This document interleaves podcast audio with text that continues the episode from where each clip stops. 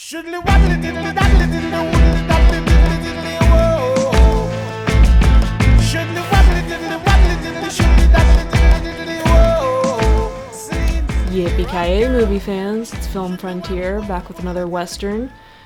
I'm Felicity, And I'm Clarence. and today we're talking about the very new film uh, out in 2021 on Netflix entitled The Harder They Fall. So, The Harder They Fall tells the story of the outlaw Nat Love, who reassembles his gang when he learns that Rufus Buck, the man who killed his family, is being released from prison. And the Nat Love gang rides out to, for a showdown with the Rufus Buck gang, and they're joined by the famed Marshal Bass Reeves on the way, who also wants to put an end to Buck's outlaw ways. Man, old devil, this is gonna be Buck's last day amongst the living. What exactly he do to you? Call it a professional rivalry.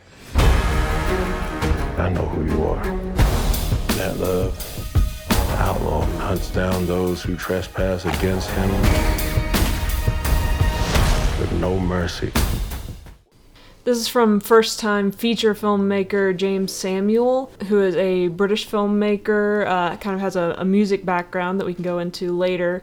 And I'd say it is sort of notable with its all star, all black cast. And today we really want to get into um, what the black cowboy means both in history and in cinema, and what this particular movie says about both of those things. Right. The movie opens with the lines uh, While the events of this story are fictional, these people existed. And I think that's sort of the main point of this movie. Like, I think the stat is historians estimate that like 25% of all cowboys in the West were black. But they are woefully underrepresented in Hollywood films. And this movie goes after that entirely. And the director Samuels said that in approaching this movie, he kept getting into arguments with people, and not just any people, with black people who did not believe that there were black cowboys in the West or that there should be depictions of black cowboys in westerns. And so he set out to make this film to really put an end to that argument. to say, yes, there were black cowboys, here are their historical names, they existed, and here's why we need to see more of them in our movies. Right. And this is obviously not the first black western, but this is the first, I think, to really utilize people from history. Um, even though they aren't portrayed as they were in real life, it's a fictionalized version, but the characters are all named after actual historical figures. And I think it's also notable just the platform this movie is being given. It's on one of the biggest streaming services Right. in the world. It's on Netflix. It's been highly marketed. Like like I said, it's got these you know big name actors. It's got Idris Elba. It's got Regina King. It's got some of the the top names in acting working right now. Right. And they're making a, a black western. Right, and it's focused only on black cowboys. Really, the, mm-hmm. the white society doesn't really enter into the mm-hmm. film very much. And it's got Jay Z on the soundtrack. I believe he's one of the producers. Mm-hmm. Um, as of this recording, I think it's been in the top ten on Netflix uh, since its release, which was about a week ago. I think. And I think that says something not just about this particular movie, but also it's it's a big deal that any western is in the top 10 on Netflix. Yeah, true. That I would not say that's been the case in 30 40 years Right. that one of the top movies in the country right now is a western. Yeah. Well, it's the kind of western I think that would get a lot of eyes on it Yes. because it's big, it's bold, it's it's fun, Mm-hmm. it's you know, there's a lot of action. It's it's not an old-fashioned western Yeah. in any in any way. That said, what was your impression of the movie going into it without having seen the, the full feature, just maybe having heard about it or seen the trailer? What were your expectations, knowing um, knowing what it was about and who was involved? Based on the trailer, I got a little bit it it, it was a little bit what I expected. I mm-hmm. thought it was going to be more like a spaghetti western with a lot of, you know, larger than life characters and and big action and that sort of thing and but uh, it took it in a different direction than than I thought. I expected the villain of the piece to be some sort of white land developer or landowner, or and that's not the case at all. That's a great point. Yeah. Yeah, that would have been my expectation too. And, and in a lot of ways, I think it's for the better that it doesn't do yeah, that. I do too. My expectations going into it, I will say I was a little uh, prejudiced against Idris Elba's name kind of headlining it. Because although uh he's a very attractive man and has been a great actor, I feel like his choices as an actor lately haven't been the wisest. Right. Um, and I haven't been as impressed with the projects he's been taking. At the on, on the other hand, I I did think there was some cachet with like Regina King or um, Lakeith Stanfield. Lakeith Stanfield's involvement. They both have been in a lot of interesting work lately and doing very powerful performances. Right. So I was I was a little shaky going into it. I did I thought I could have gone in either direction and really made a huge splash or just kind of fall into the wayside and been a little bit of a a clunker. Also just not knowing this filmmaker, I didn't know Yeah. what his background with westerns was. I didn't know where he was coming from. You know, and and I think that's a touchy thing when dealing with this particular genre. I think you do have to have an inherent love for it, at least at, at this state of the film. Um, perhaps not, you know, in the early days, you, you maybe didn't need to, to love the genre. But now that we've seen so many of these Western films, I think the public and Western fans have a certain expectation Yeah. going yeah. into it that you really need to understand your history of the West and history of the Western movie to Mm, yeah. pull off a successful Western. And I would argue that Samuel does that. With this Yeah, one. which is which. Yeah, that's another thing going in. Like you mentioned, a first-time filmmaker, you don't know what you're gonna get uh, with with a movie like that. With a, you know making a western for the first time, and it's your first film. Yeah. So, but he pulls it off. Yeah. And it's impressive that Netflix trusted him with this, trusted him with what I assume was a, a pretty hefty budget. Yeah. It, it looks like it has a It hefty does. budget. It looks like an old-fashioned big western. Yeah. Yeah. With a it, it looks like it was shot on a backlot or on location um, lots of fancy costumes and Yeah. There's There's- a there's a big town. There's a train. Yeah. There's yeah. a lot of production value Yes. Big And it's designed, gunfights and yeah, stunt work and, and all that. stylized and Yeah, yeah. yeah, very boldly told. Yeah, Yeah. Like we said, these are the characters are all based on historical people, and I thought I would just kind of give you a rundown of these real life black cowboys that you have not seen in movies before, uh, with a few exceptions. Um, Jonathan Majors plays Nat Love, who was a famous cowboy and marksman. He worked as a as a cowhand in Texas and Arizona. Supposedly met like Pat Garrett and Billy the Kid and Bat Masterson in his travels. He earned the name Deadwood Dick uh, for his rodeo work in the town of Deadwood. He was lived with the Pima Indians in Arizona. He was actually never an outlaw or in a gang as he is depicted in this movie, but I would just add that Jonathan Majors, the actor, um, is from Dallas, so he maybe Oh. comes to it with a, a Texan perspective. Perhaps he's pretty familiar with Nat Love. I Right. would guess. I, th- I think he extensively read Nat Love's uh, short autobiography Right.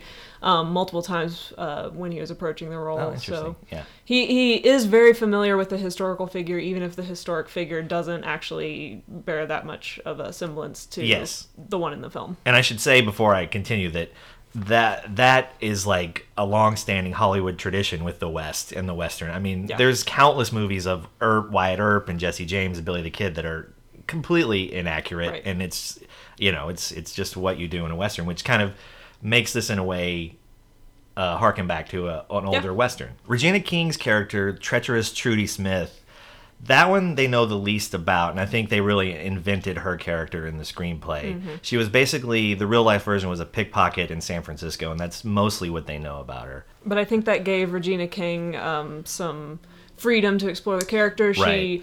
uh, imbues Tr- Trudy with this um, unique accent that I think is supposed to reflect her worldliness Right. and draws a little bit from like New Orleans and uh, Caribbean and uh, Yeah, French hard- and all, all sorts of, of aspects. And it's interesting to hear her take on that kind of a, a vocal quality for the Mm, Yeah, character. it was hard to pin down exactly what the accent was, which Yeah. was which was interesting. Idris Elba plays Rufus Buck, who uh, another real life figure who was part of a uh, he was a multiracial outlaw, part of a multiracial gang. They were made up of African Americans and Creek Indians. They went on a crime spree in the Oklahoma Indian Territory in the late 1890s. They were hung in Fort Smith, Arkansas, by Judge Parker, who uh, Western fans may know from like movies like True Grit and that sort of thing. Uh, Lakeith Stanfield, uh, as we mentioned earlier, plays Cherokee Bill. He was born the son of a Buffalo soldier and a Cherokee mother in uh, in San Angelo, Texas. He ended up in the Oklahoma Indian Territory. Also went part of a gang, part of the Cook gang, um, and went on a murder spree and robbery and all that sort of thing. And was also hung by Judge Parker in Fort Smith, Arkansas. Zazie Beetz plays Stagecoach Mary. She was the first African American female mail carrier in the United States. She was awarded a postal contract from the government, and it was up to her to figure out how to utilize that. She could farm it out or deliver it herself. And for eight years, she delivered the mail on a stagecoach with heavily armed with a 38 under her apron and uh, shotguns and Wow. the whole thing. Yeah. That would be an interesting story. I mean, that no, no part of that is addressed in this movie. No. Um, like she never owned a saloon or yeah, anything. she's a, a saloon gal. Yeah, and I believe she was much older when she started doing Hmm. this this mail route. So I mean, that would be an interesting movie to see too. Maybe this is the prequel. Gary Cooper actually wrote an article about her in for Hmm. Ebony magazine in 1959, where he said he wrote, uh, "Born a slave somewhere in Tennessee, Mary lived to become one of the freest souls ever to draw a breath or a 38." So, Hmm. but she was known not to be messed with on her uh, mail route. Was Gary Cooper a frequent uh, contributor to Ebony I magazine? I wouldn't imagine he Was he a he popular was. writer? I don't know about that. RJ Cyler plays uh, Jim Beckwourth, who uh, in real life was a, a mountain man, a fur trader, an explorer. He was known as Bloody Arm because of his uh, fighting skills. He lived with the Crow Nation for a long time. He's incre- he's credited with discovering the Beckwourth Pass through the Sierra Nevada between Reno and um, California. And he died like in 1867, so it would have been dead before the events of this movie even Yeah. took place. But another famous uh, Westerner. And then, of course, Delroy Lindo plays Bass Reeves. That's the name I was most familiar with going into this. Yeah, that, I think that's the most prominent name. He was a famous U.S. Marshal, the first black marshal west of the Mississippi, and worked in the Oklahoma Indian Territory for Judge Parker, uh, hunting down probably Cherokee Bill and Rufus Buck, and and he was responsible for over 3,000 arrests and and allegedly killed 14 men.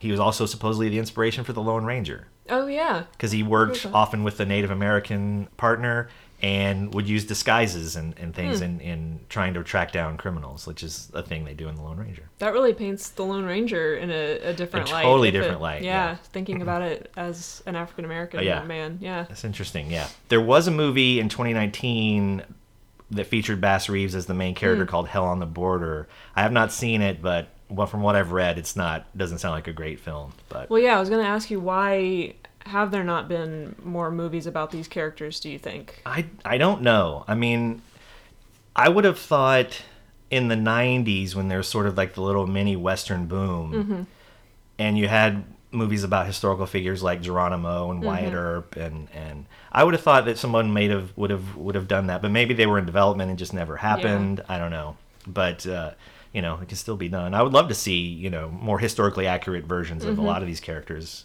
and it's long overdue that we Right. have those. I think in a lot of ways it's the flash that sells movies, and perhaps the drier historical biopic is not as flashy True. as as some movies are, and also the western just unfortunately is not a trendy Right, genre right now. right. Not to mention you need talent attached, and Yes. if there's not a big star that's interested in playing Bass Reeves or Nat Love, I I think you're pretty lost. Yeah, yeah, you're gonna Yeah. be out of luck. But yeah, I think Samuel's uh, idea in creating these characters and in fortifying it with this cast was to build what he called like an Avengers group of characters to, to really tell the, this story and his story of African Americans in the West. And like, what better way to do that when than with this like strong group of basically superheroes, Right, right. in the West, They're all like the top, you know. good and bad. Yeah, yeah. my thoughts when putting the cast together were the exact same thoughts when putting the, the characters together. If you had these titan characters that even though they were criminally unsung, over a hundred years later we can learn about them. I need to cast I need to cast with the superheroes of today. Man, you better get you Regina King to play Trudy Smith. You better get you Idris Elba to play Rufus Buck. You better get you the young upstart superhero Nat Love, who's now Kang the Conqueror, to play uh, uh, Jonathan Majors to play Nat Love. You kind of need to cast according to what those people want to see, right? You want to you want to make that movie, and I wasn't casting according to the historical likeness. You know, the real Rufus Buck died at age 18. Real Cherokee Bill could pass for white, but he wasn't white. And now he's Lakeith Stanfield. Uh, But I wanted to just cast a bunch of today's superheroes to play the yesterday's superheroes. leading up to this point, what kinds of black westerns were there? the first sort of all black western they there were a few of them made in the late 1930s um, they were all starred herb jeffries um, and they were he played basically a singing cowboy they were modeled after those and they were all black cast low budget independent films and made for black audiences Were they made by black filmmakers? um, I ha- don't know about that. I don't think the director of the film was black. Okay. I haven't been able to track down the information on that, but I don't think so. The films include like the Bronze Buckaroo, um, Harlem Rides the Range, and Two Gun Man from Harlem. And like I said, they were just like uh, you know a Roy Rogers or Gene Autry type thing, singing cowboy right. stuff and and you know stuff for the kids and the family. You don't really see any uh, black cowboys in mainstream Hollywood films until the mid 50s in Veracruz. You have Archie Savage, who is a dancer and an actor. He appears in a small part as one of a bunch of ex soldiers traveling to Mexico to fight in the uh, revolution. And then in the late 50s, you get Satchel Paige, the baseball legend, plays a Buffalo soldier opposite Robert Mitchum in The Wonderful Country. And then, of course, in 1960, Woody Strode stars in Sergeant Rutledge for John Ford. And that was sort of a major leap forward. The first, even though he wasn't given top billing, he is the title character and the main character of the film. Yeah, when I think of the black cowboy on screen, I think of Woody Strode. Yeah. And I mean, I'm sure that's just because of John Ford's influence, um, Sergio Leone's influence Right. later. Yeah. Woody Strode would, of course, go on to star, have famously be in the opening of Once Upon a Time in the West, that very famous opening where he gets the giant close-ups. And he was in several other spaghetti westerns and a couple of American westerns. He, in the middle '60s, did the Professionals with Lee mm-hmm. Marvin and Burt mm-hmm. Lancaster. And then, and then in the middle to late '60s, you start seeing more like Jim Brown appears in mm. Rio Conchos as a Buffalo Soldier, and then as the black exploitation movement kind of takes on, he Jim Brown makes a few west, a few more westerns. Uh, Fred Williamson stars in several, The Legend of Black Charlie and uh, Adios Amigos, and and Jim Brown's in uh, El Condor and 100 Rifles and Take a Hard Ride. They star in together, and then throughout the 70s, you have Sidney Poitier makes uh, stars in and directs Buck and the Preacher uh, with Harry Belafonte and Ruby Dee, Thomasine and Bushrod which is sort of a Bonnie and Clyde in the Old West with Max Julien and Vonetta McGee, which is really good. I recommend that movie. Good morning, folks. My name is Mr. Bushrod. This pretty young lady here is Miss Thomasine. We're here to rob this bank. And as the Western sort of dies out in the 70s, so does the Black Western as well. To touch on uh, Buck and the Preacher, that to me sounds like maybe a, a good comparison for this film in that you have one of the leading black icons Yes. of the day, Sidney Poitier, along with, uh, you know, kind of an all star cast, Harry Belafonte, uh, Ruby Dee, Mm-hmm. you know, and, and putting, putting it out there, you know, in a Western. Yes. Um, but, like, what was the impact of that film? Do you know? Um, I don't think anything, Yeah. nothing really major came of it. Um, partly because Westerns just weren't really in vogue anymore Right. in the 70s. Um, Today, I only really see it referenced in that particular context yeah, of yeah. previous examples of black cowboys in the West. Yeah, I, I don't think it really made any Yeah. waves in, in the in the genre Right. necessarily. And then really the next thing we get is in the '90s boom. Mm-hmm. Uh, Mario Van Peebles stars in and directs Posse. Mm. He has like his Avengers team. His posse is like Mm-hmm. a you know an all star gang. But again, like the the villains are white Yeah. in that you know and, in all these movies especially through the 70s and the black exploitation movies the villains are always white and and it's you know them dealing with Mm-hmm. the, the racism and, and that sort of thing, which this movie does not do, Right. as we mentioned. But yeah, that's not a lot of representation in Yeah. westerns. What's Um, the state today? Have there been any kind of more recent examples? Like I'm I'm thinking of Denzel in the Magnificent, Magnificent Seven, Seven. remake, Right. um, which that feels like a more just colorblind casting. yeah, yeah, definitely. I think yeah, I don't think I don't even think race is plays in that movie. I Mm-hmm. don't even remember anything about it. But of course, you had Danny Glover in Silverado. Right. I think once you get to the '70s, westerns have black characters in them. Uh, maybe not as leads, but it's not uncommon to see a black character in a western. And we can't forget Blazing Saddles, of course, Of course. which totally puts the western on its head and brings all that to Yeah. front and center.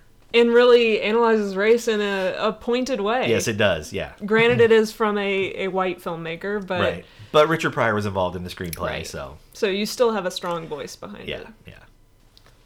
You've also got like Ernie Hudson as Nat Love, sort of as a cameo in uh, the great Sinbad classic, The Cherokee Kid. Uh, yeah, classic. Uh-huh. Mm-hmm. it's a comedy, but honestly, it does address race. if anyone's interested and wants to to revitalize Sinbad's career, check it out. I think it's on YouTube.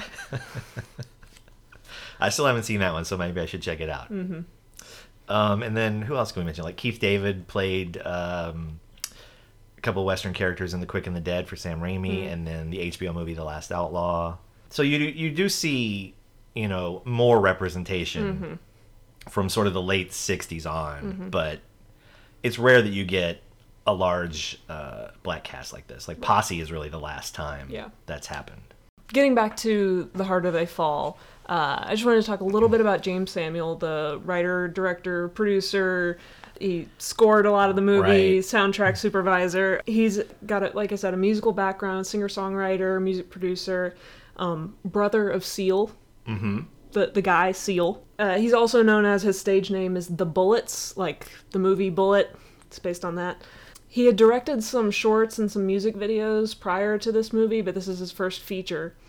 Um, one of those shorts was a 51 minute movie uh, called They Die by Dawn that sort of feels like the, the precursor to this movie. I'm not sure if it was used to sell this movie. Right. I think so. I have not seen it yet. It's from 2013. Uh, it, it tells a different story than this movie, but features a lot of the same historic characters. Right. Um, totally different cast, but still an all star cast. It's got like Rosario Dawson, Giancarlo Esposito, Michael K. Williams, the late great Michael K. Williams, uh, Jesse Williams, Erykah Badu.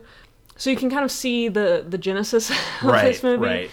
Samuel was also a music supervisor on The Great Gatsby, and I sort of wonder if that's how he met Jay Z through that. Mm-hmm. Uh, Jay Z, who's, like we said, is a producer on this movie. Perhaps they just knew each other before from the music industry. Right.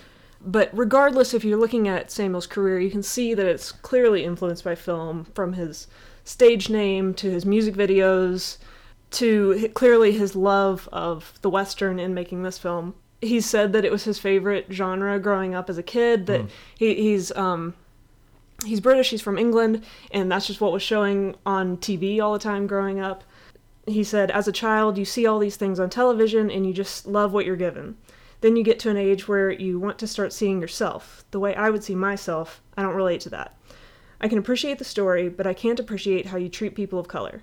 I can't appreciate the depictions of these women in, in these westerns. growing up in London, you know, they'll show like a bunch of different uh, types of, of films and all the all the channels we had, and westerns were always in the background. Little House on the Prairie, Bonanza, just the, the films like uh, uh, all of the, the black and white movies and the, the color movies, and I just loved westerns. There was just something about them, and I had to kind of um, I had to shake off uh, the frustrations uh, with the vantage points that they were telling us those stories through. You know, they were really narrow. If you're a woman in the Old West, according to those movies, you were subservient. If you were a person of color, you were super subservient and less than less than human even. So, so just growing up, instead of like being uh, upset about it, because I loved the, the movies, I just want to find out more. So I think it's interesting seeing his perspective into the genre that comes from a place of love, but Right. also conflict. Right. in that he doesn't agree with how how people are being represented. I mean, all kinds of people, like he says. Right. The female characters in this can handle themselves and are, Yes. are badasses. So yeah, they're it, and they're not portrayed uh, as typically would be in a, in a western.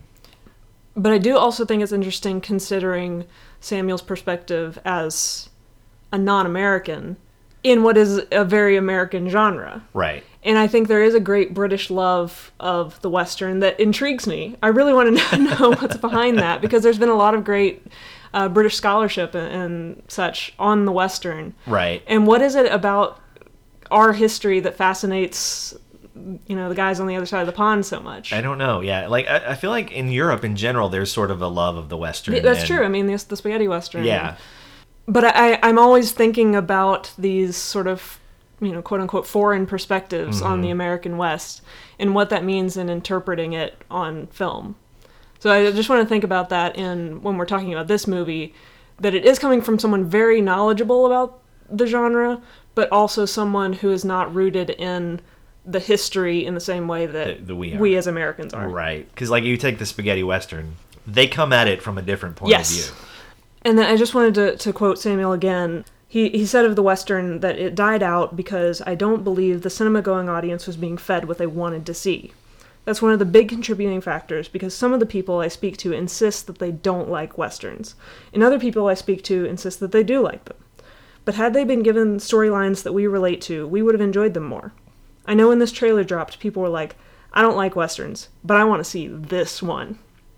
And that's a common perspective we hear Yeah. when we go out and tell people we host a Western podcast, we feel like we have to couch it a lot. Right. And like we know that it's not always representative, or we know that it's an older genre, or maybe it's a genre that like your grandparents loved or right. something. Right.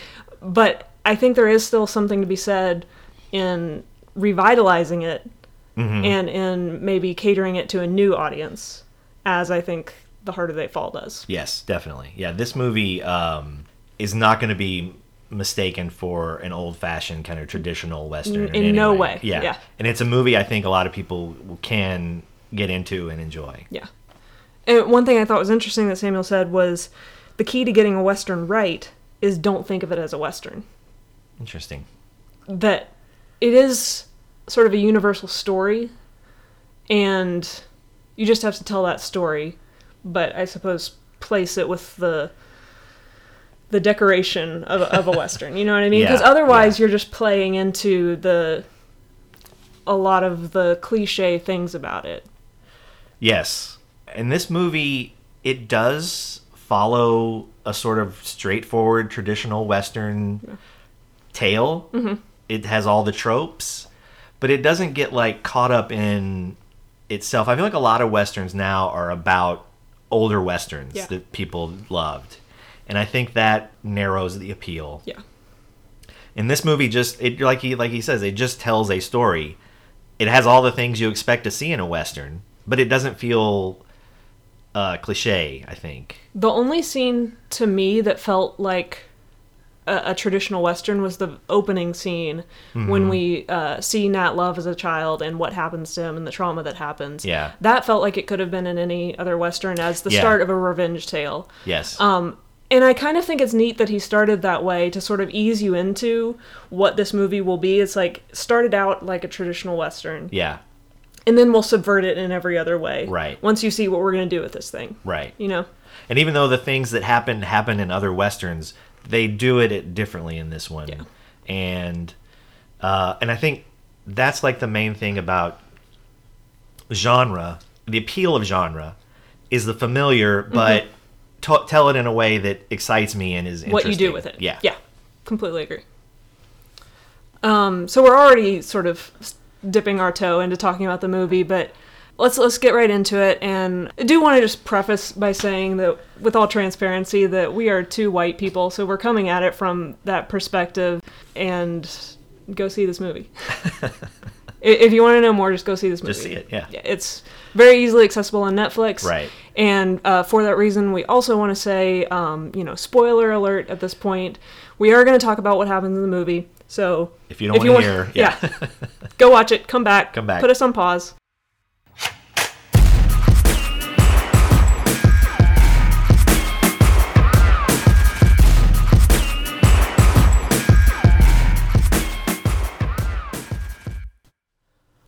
On the whole, my impression of this movie was just that it was funny and sexy and violent and musical, and that ticks a lot of boxes for me. I don't know about you. it, it's not dry in any way. So uh, if, No. if that entices any listeners to watch this movie, know that it has all those qualities. Yeah, and it's it's the shots are interesting. They're it keeps it excited. You there there are scenes like when they're riding and it's the music's going and you just you like you feel like you're into it. It's Yeah. exciting. It's colorful. yeah, Um, it's interesting to look at. It's beautiful to look at. yeah, Yeah. Like the town, the main town that the action takes place in. It's all painted in Mm-hmm. ways that you don't normally see in western. The set design is is crazy in Yeah. some of the, the saloons and stuff. And I think there's a lot to be said about the set design and in illuminating the plot because the main town is a a black town, a town designed by and for black people. A- And as part of the plot, uh, they want to raise money basically to save it from being settled by outsiders Right. but I, I think it shows in the set design that this is a unique town and this is how this community would make it look. They would Yeah. use color. Right. Well, I think well there are two black towns in the There are, and they are both both very colorful Yeah. and and painted. Uh, the t- the buildings are painted in interesting ways. And that's an extremely stark contrast to the white town that is shown in the movie where they uh, commit a bank robbery that is literally completely white. All of the horses are white, like the Right. the stones on the street are white. Everything is white. Yeah. The building, yeah. It's like uh, if Clint Eastwood from High Plains Drifter came with white paint instead of the red paint. It's Completely. just- yeah. And I'm sure that's a reference for Samuel. I, like I've heard him in interviews reference High Plains Drifter, so it's clearly an influence to some degree. Yeah, this movie I think has a strong influence of the Italian western. Yes. In, in that how it's told in those big, you know, widescreen, you know, crazy images and Right. and yeah. Well, I mean, I was going to bring up t- to me, and maybe this is obvious. that the title seems like a reference to uh, "The Harder They Come," Yes. the the Jimmy Cliff movie and song. Which in that movie they go to see Django. Right, right, right. Yes. in which in Django and in the scene that they show in the movie The Harder They Come, it's the scene with all of the red hoods, like the Red Hood gang, which in this movie, in The Harder They Fall, there is a Red, Red Hood, Hood. gang Yes, yeah. that is defeated Yeah. by like our heroes gang. Right, clearly a reference to I think both movies. Yes. And it's interesting to see that both influences come out because I think it shows what this movie is about that it's incorporating the mainstream western or Mm. the spaghetti western um, which is perhaps mes- less mainstream but but nonetheless along with with the black influenced film and Yeah. and even in in the harder they come seeing you know a black audience watch a western it may be different than how a white audience would watch that True. particular western Right. I think you're also seeing influences for Samuel from like Spike Lee Yeah. and and that sort of voice. And I'd even say Tarantino was an influence. Uh, well, I, I wanted to talk about the, Okay. the Tarantino of it all. We can talk about it now if you want. sure. I- Like I have seen a lot of references and reviews to comparisons to Tarantino. Yeah. What's your viewpoint on that? Is, Is it a valid comparison? Um, I think just in the sen- the way that Tarantino is kind of an audacious and bold storyteller, Mm-hmm. and I think that informs it. But I don't know that it's necessarily like a Tarantino movie. Okay. Does that make sense? It does. Okay. Yeah. I think there's a lot about Tarantino that he mixes up familiarity. Um, I mean, he he is clearly entrenched in film history. yes. Um, but he does things with the violence and the music and Yes. the dialogue to make it his own. Right. And I think there's a lot to be said about that. Where I sort of pull back from that is in specifically thinking about his westerns and in his black portrayals in those westerns and I think what a a big difference there is between Tarantino's Black Cowboy and Samuel's Black Cowboy Yes. Yeah. in like Django, I, I mainly think of Jamie Foxx as like the the singular figure, like the singular heroic figure. I mean, Right. you've got Samuel L. Jackson's character, but I mean, that's something else to get into. And then in um, The Hateful Eight, I'm thinking about Samuel, Samuel L. Jackson's Jackson. character. Yes. But again, that's a singular figure within a white cast. Right. Right. even though they're powerful characters, they feel more like rebels than like bosses. Yeah. Whereas in this movie, they feel like bosses. Yes, they do.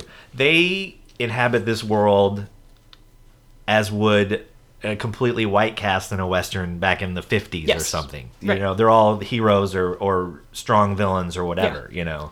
I think it's interesting too to think about both filmmakers' use of the N word, Yeah. which has been so talked about with Tarantino, and I think in a lot of ways Tarantino kind of weaponizes the word and m- perhaps exploits it for its power. Yeah. And the, you know, there's so much complexity involved with a white filmmaker using the word to that degree. Right. Whereas in this film, the the main use I think of it is in the introduction to Regina King's character to Trudy.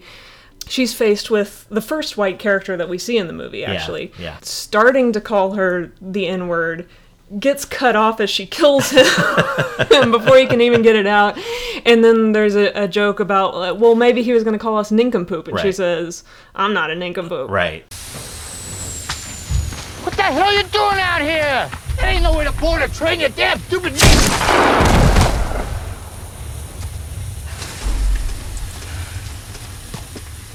You might could have said nincompoop. We ain't no nincompoop.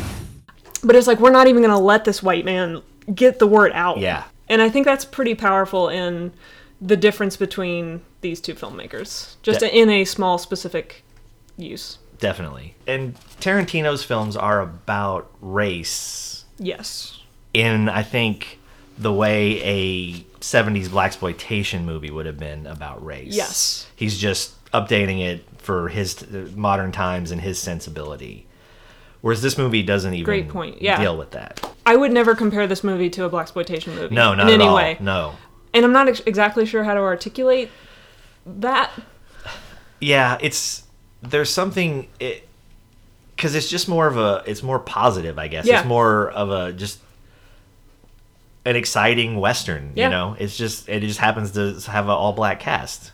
I saw one fan review saying, "Oh, "Thank God, a a black movie that's not about black suffering." Yeah. and I, I do take a little bit of argument with that in that there is a degree of, of suffering in the film and Yeah. trauma plays such a, a huge role in it. And it's But referenced a it's little. referenced, it's yeah, somewhat for yeah. sure.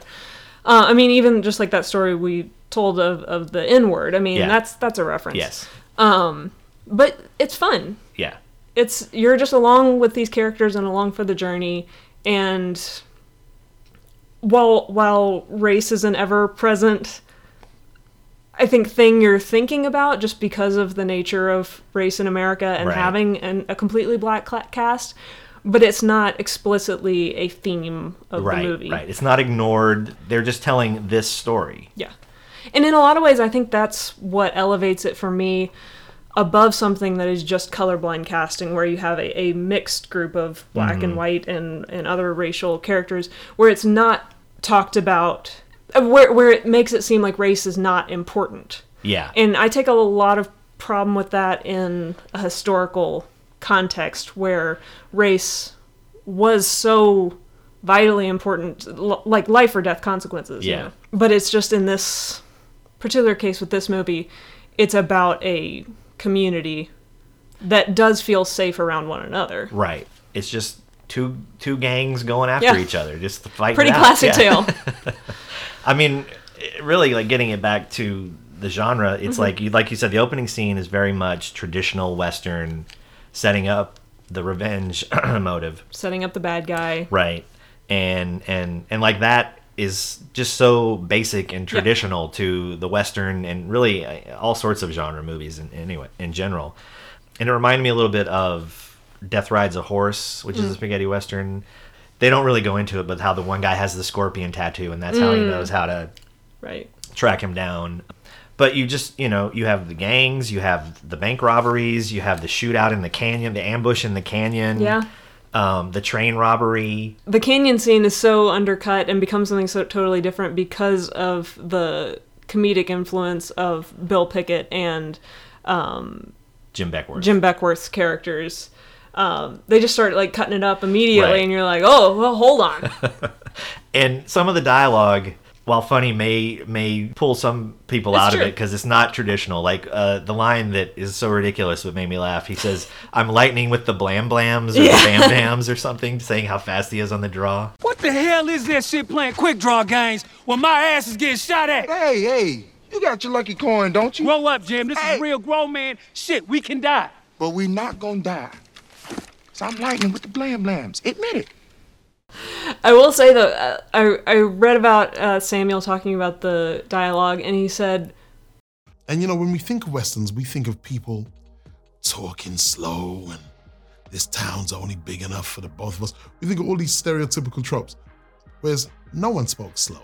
At any point in history, the only two people that spoke slow were John Wayne and Clint Eastwood. That's because that's how they speak in real life. Everyone else in those particular movies spoke regular, fast even.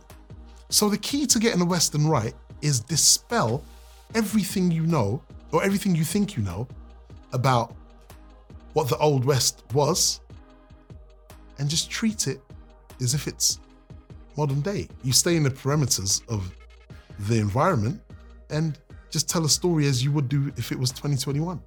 You know, it is a contemporary language Yes. also, but Yeah, the, the dialogue is not rooted in uh, any kind of historical past or anything, and and that's another way that it is different from spaghetti westerns. Is there's lots of dialogue, Yeah. and it is spoken at a normal rate. There's not a, you know this clipped slow talk as, Yeah. as you know you see in a lot of it's not moody and silent. And, Right. Yeah. And I should mention, I forgot to mention, Bill Pickett is one of the characters who was a famous rodeo cowboy. Oh, right. That invented bulldogging. I accidentally I skipped over that. I should mention that. Like And Bill, didn't he appear in a couple films? I think in the yeah, in the early days he part, was part of a Wild West show with like Buffalo Bill and Tom Mix and yeah. But and, and going back to like the genre, Jim Beckwourth, who's the the young kid who wants to prove himself that Mhm. he's the fastest on the draw, and he's heard that Cherokee Bill is faster than him, so he's got to face him down, and you know it's gonna happen. It happens, and he loses to Cherokee Bill. Which I saw coming from the Oh, very yeah. beginning, and it's such a trope, but it was still like I wanted to see it, and and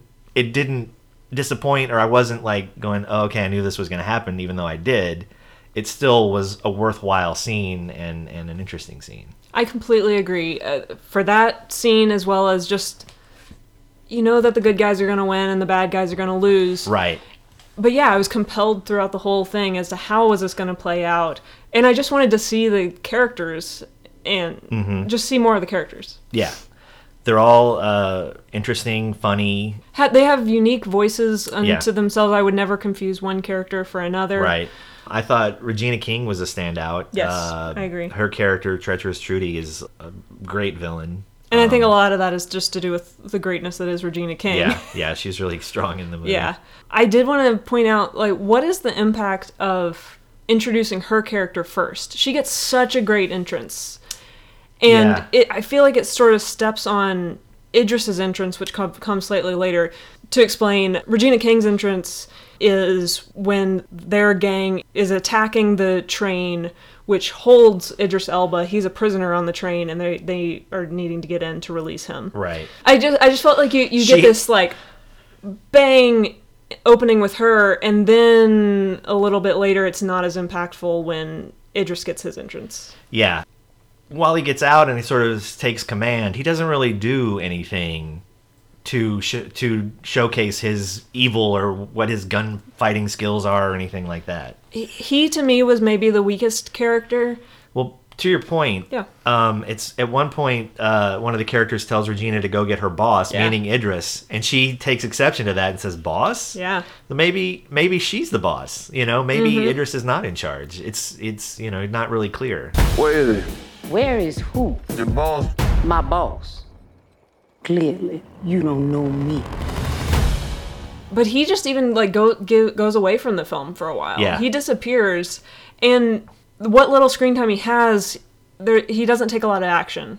No. And he's not in, involved in like the fight scenes that happen. He kind of stands back and watches a lot of stuff. Yeah, and then there, there's a pivotal scene at the end that he's involved with, but even there, it fizzles out for him Yeah. without going into detail about what happens. I, I didn't think his character was that strong either. I didn't think it was that strong a villain. Like Regina was much better, I thought, as as the villain. And just wasn't, like you said, wasn't scary, really, in the way that Yeah. Regina was intimidating, Yeah. or uh, Lakeith Stanfield's character was intimidating. Right. He had Idris Elba has the one scene where he beats the guy. Um, That's true. With his with his pistol within an inch of Yeah. his life. That's really his only big moment, though. I think, Mhm. as I recall. But I mean, let's talk about the the female characters, which we we touched on a little bit. But I think there is something to be said about the character of Stagecoach Mary, who is in love with uh, Nat Love, the our main character.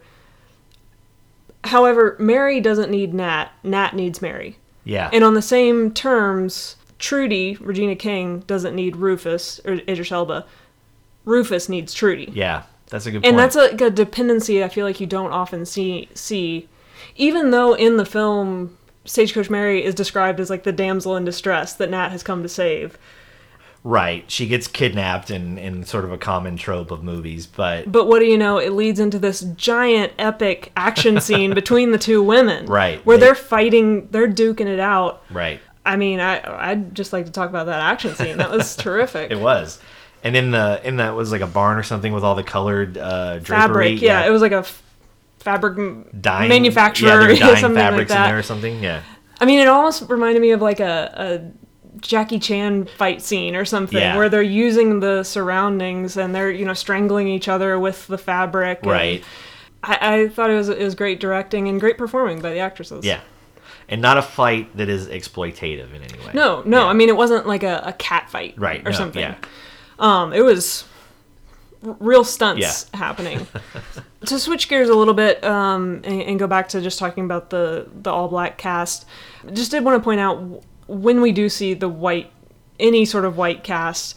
Um, it's only in two scenes. It's in the train sequence that we've referenced a few times, and then also Mhm. in the bank robbery sequence in the all white town. Mhm. And in both of those, the white characters are just total buffoons. They are the butts of the joke. Right. There is nothing honorable about them. There is no nothing redeemable, and that's totally fine. Right. Nothing Um, threatening really nothing, about yeah, them. nothing threatening. No, you don't ever feel like they're in power in Right. any way. I mean, at, at one point in the bank robbery sequence, they laugh at the Cuffee character.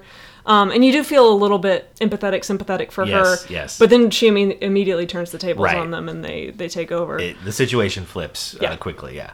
As the movie started, though, I thought that it was going to be entirely black. Like, Mm. not even a semblance of like a white extra or anything. Right. And at the same time as I thought that, I thought it was interesting. That thought occurred to me when it was in the saloon scene when uh, Zazie Beetz' character is singing, and there's a line in that song about being separate but equal.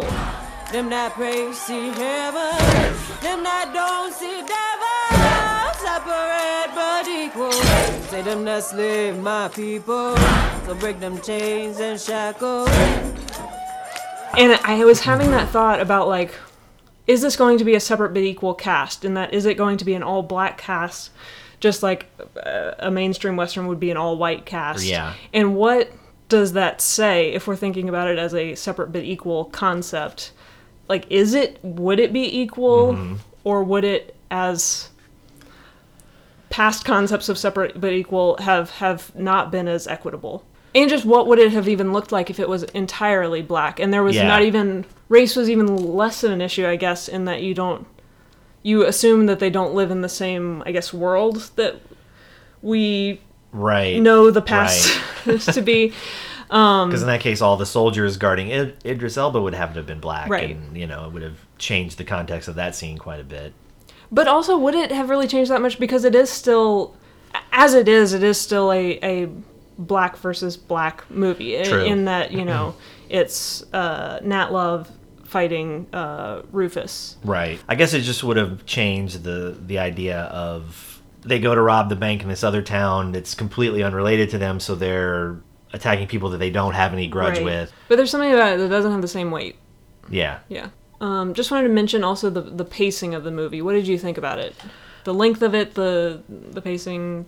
It could have been a little tighter for me, a little, but I also felt that in like the spaghetti western, it it had a bit of that pace, Mm. and that th- when when someone comes into a saloon or whatever, they walk through it. There's like a Mm. Sergio Leone will let you Explore the space. explore the space, yeah, and and and take you know take your time moving through Yeah. it, and there's a little bit of that in there. I hadn't thought about it in that way. I thought of, was thinking about it during the action scenes, which Mhm. I found really tightly paced, and I was really invested in the in the action scenes. Mhm. Um, that said, it did it is a long movie. Yeah, it's like two hours twenty minutes. two hours I twenty think. minutes. But also, I felt like I could have gotten to know the characters more. I could have gotten more from Idris. I could have gotten more from Regina. yeah.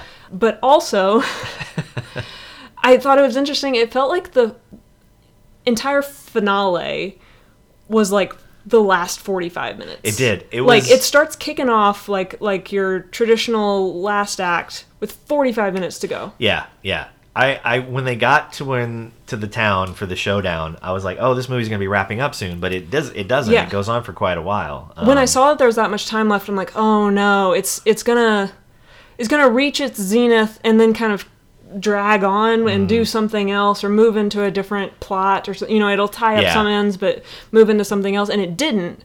It just spent a lot of time on these On the- final action scenes. Yeah. and I actually kind of liked it. Yeah, no, I did too. I had the same thought as you. I thought, oh, they're it's either going to end too soon and and there'll be like some unnecessary things at the end Yeah. or this or it's just going to be poorly paced, but it and I was sort of dreading that, but then I, I forgot about it because it, it, it was well paced and, and played out well.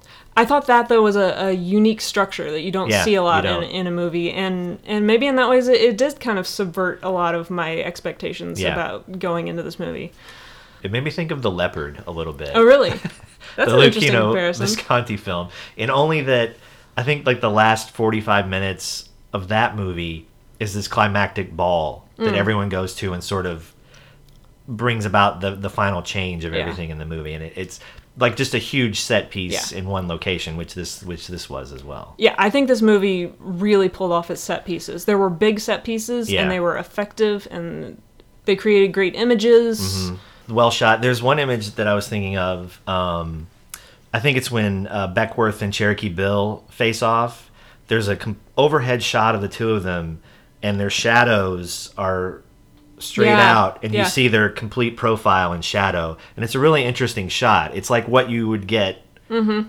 normally, but it's done with the shadow instead of Yeah. you know from the side of them. And it was a cool shot. There were a number of shots that felt unusual. Yeah, that you in, in a memorable way. Yeah, yeah. Um, and a lot of them too, I would say, worked well with the soundtrack, Mhm. which uh, we can talk about now if you want. Sure. The soundtrack was written into the script in a lot of ways. Mm. They played the the music on set, Mhm. um, so it's a major part of this movie.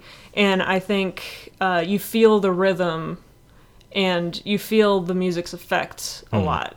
Um, for me, the thing that was most important was to give the movie its own um, melodic signature.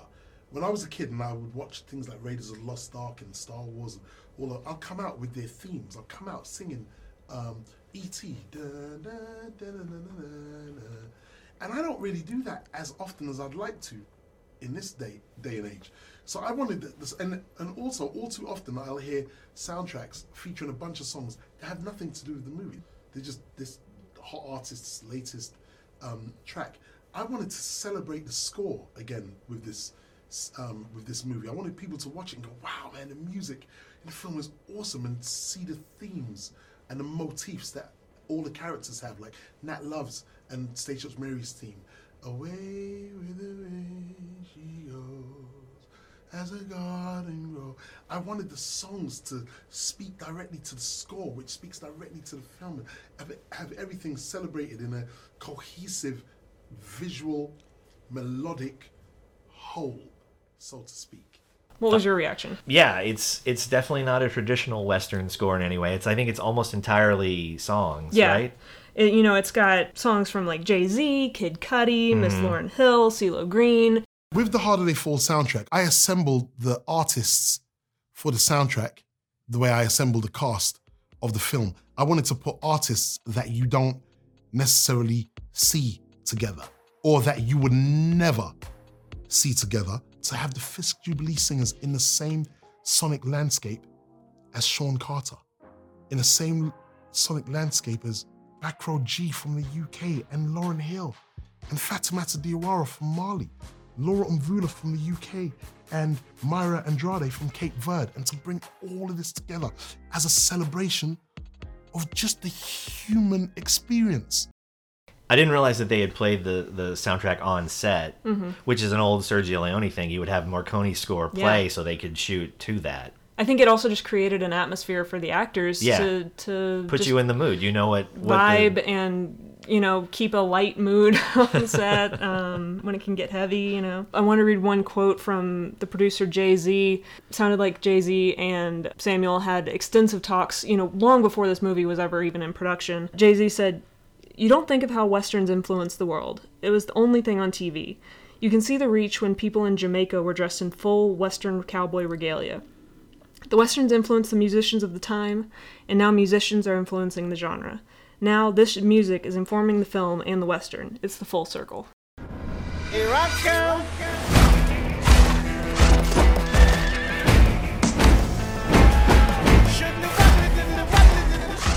Jay Z was working with me on The Harder They Fall before I even opened Final Draft.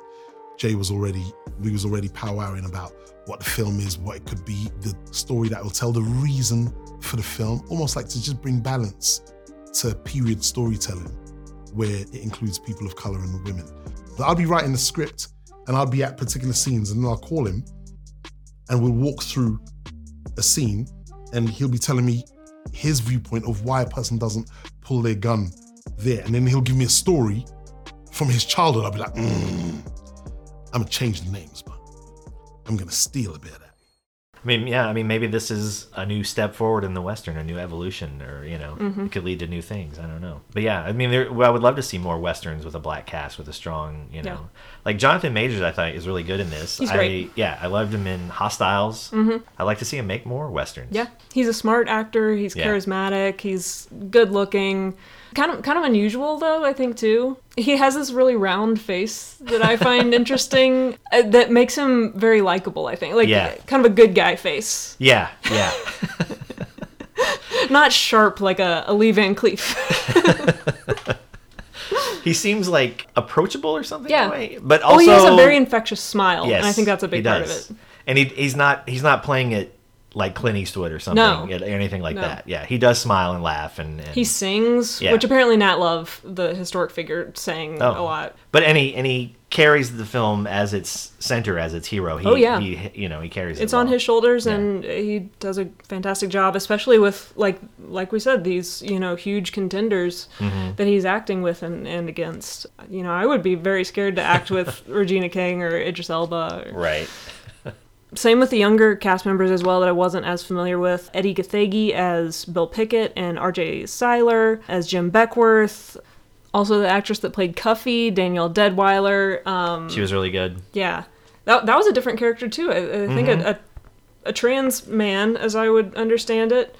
Yeah. Um, although it's never explicitly said, it'll be interesting to see how that character is interpreted in a couple of years. I would Yeah, say. yeah. What did you make of the the costumes? Costumes for me were a mixed bag. Okay. Some I liked, some I didn't, and my reasoning is probably uh, hypocritical. I think. Like I thought Jonathan Majors' wardrobe was great, even though it's not all entirely period accurate in any way. I think none of it, none of the wardrobe is really. But his his wardrobe was killer. Like Yeah, I would love to see just everybody wear that sort of outfit, like this great leather coat. Yeah. Um, he had a good poncho hat. at the He had a- beginning. yeah, he had did a little Clint poncho flip early on. Not completely like modern looking. There were aspects of his wardrobe that looked period, Right. like the the buttons and you know that sort of thing. and the boots and, and it was sort of a mix i don't know a few of the hats in the background i didn't like they, they seemed too modern like just and i thought it, when idris elba's suit at the end he looked like he could have just come out of a scene on justified or Mhm. you know it didn't Mhm. it didn't feel period to me Yeah. The only one that stood out for me was when Zazie Beetz' character, Stagecoach Mary, wore her hat, which was the tall black top hat, and I thought she kind of looked like the Babadook, and that really took me out of the film. And it would have been fine if she had another hat or if some other character wore the hat, but just that image couldn't get me away from the Babadook. there was a little bit of the, the babadook vibe Sorry, Zazie, you were great. but yeah overall i mean i think the, the wardrobing was fine it was you know Yeah. it was cool there were a lot of cool dusters and uh, Mhm. that kind of thing I liked Regina's look. yeah she had a good look Yeah. yeah. Kind of at every stage. She had some more traditional looking uh, like dresses. Yeah. But then also like her her opening look with the big uh, kind of military coat and the little hat. Yeah, and- she had some cool looks. Yeah, and this movie is no different than any other western in, in its historical accuracy. Yeah. I mean, it's and for me, it's always just a matter of does it work for me in the movie Yeah. somehow. Does it pull you out of it? Yeah, and yeah. clearly some things pulled you out of it. So, so- but it was fine. It, I will say, generally better than uh, Tarantino's westerns in terms of wardrobe. Ooh. Ooh. His a lot of the costuming in his movies pull me out. I don't think you're alone with that. there were a number of little references I just wanted to, to make note of. People may know these already, but the train in the beginning, it, it was labeled C.A. Boseman. That's a tribute to Chadwick Boseman. I think the the little move that Regina makes in her uh, entrance is a Yeah. tribute to uh, Malcolm X Yes. in in the film. Yeah. Um, it's a little hand gesture that's just like, "Come on, troops." Yeah. I don't know. That's a poor explanation. A lot of the buildings in the town are named after just people that they knew. So there's a, a building named after Samuel. There's a building named after one of the producers. There's Carter Building named after Jay Z. Ah. and apparently, when asked, "Oh, what name would go with Carter?" Like Carter and Uh-huh. blank, he said Carter. Because he's J flippin' Z, so it's the Carter and Carter Bank or whatever. That's funny. So uh, there's clearly a lot of detail that went into this, and I appreciate that. There's little Yeah. Easter eggs, and I think that's also just a trend with Netflix releases, in that you're going to watch it multiple times and So pause it, pick and up- you can pick up yeah. these little Yeah. things here and there. And Yeah. You can also just pick up a lot listening to the soundtrack. I think there's a lot of nods in the lyrics uh, to what's going on, and and I will say also it's it is an eclectic soundtrack. It's got some Mm-hmm. like reggae vibes, hip hop. You know, it, it runs a gamut, um, and there's a little bit of traditional score too. Yeah, a little uh, bit, That's that's more in the background, but and, and they're singing in the film as well. Yeah, true. Like we said. Uh, Stagecoach Mary has a, a whole number Yeah. that she does. Yeah. There's a wild saloon scene Yeah. later, also. a, a, an interesting performer in that scene. Yeah, that's an Um, unusual scene. Yeah. It's a movie that clearly a lot of love and attention was was put in the detail was put in, you know, like you could tell they cared about what they were doing in in every aspect of it. So as we wrap up, I just wanted to conclude with this quote from Jonathan Majors that I think says a lot about what they were trying to do with this film and hopefully what comes across uh, if you're watching it. Uh, he said, The harder they fall has given us this healing. The Western has a body. It's been walking around crippled. Here it is in its complete form.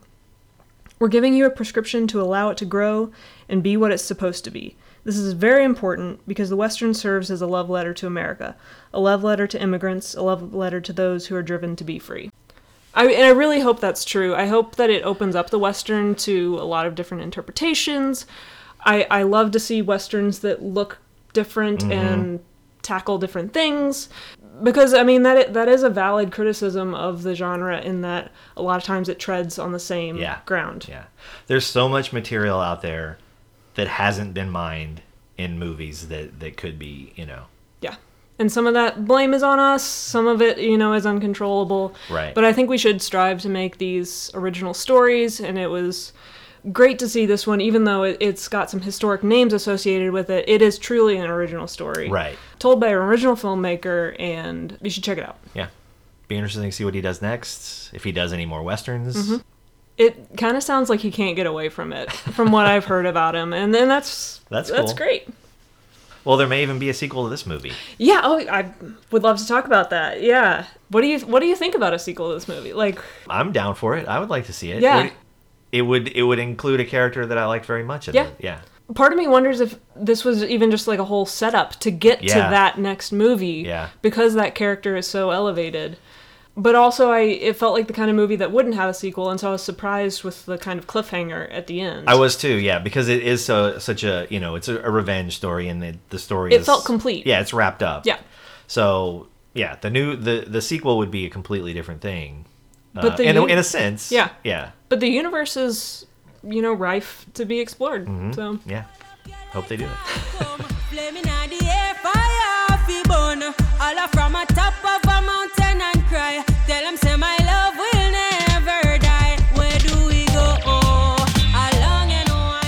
Thanks for joining us again on this episode. We talk about uh, The Harder They Fall.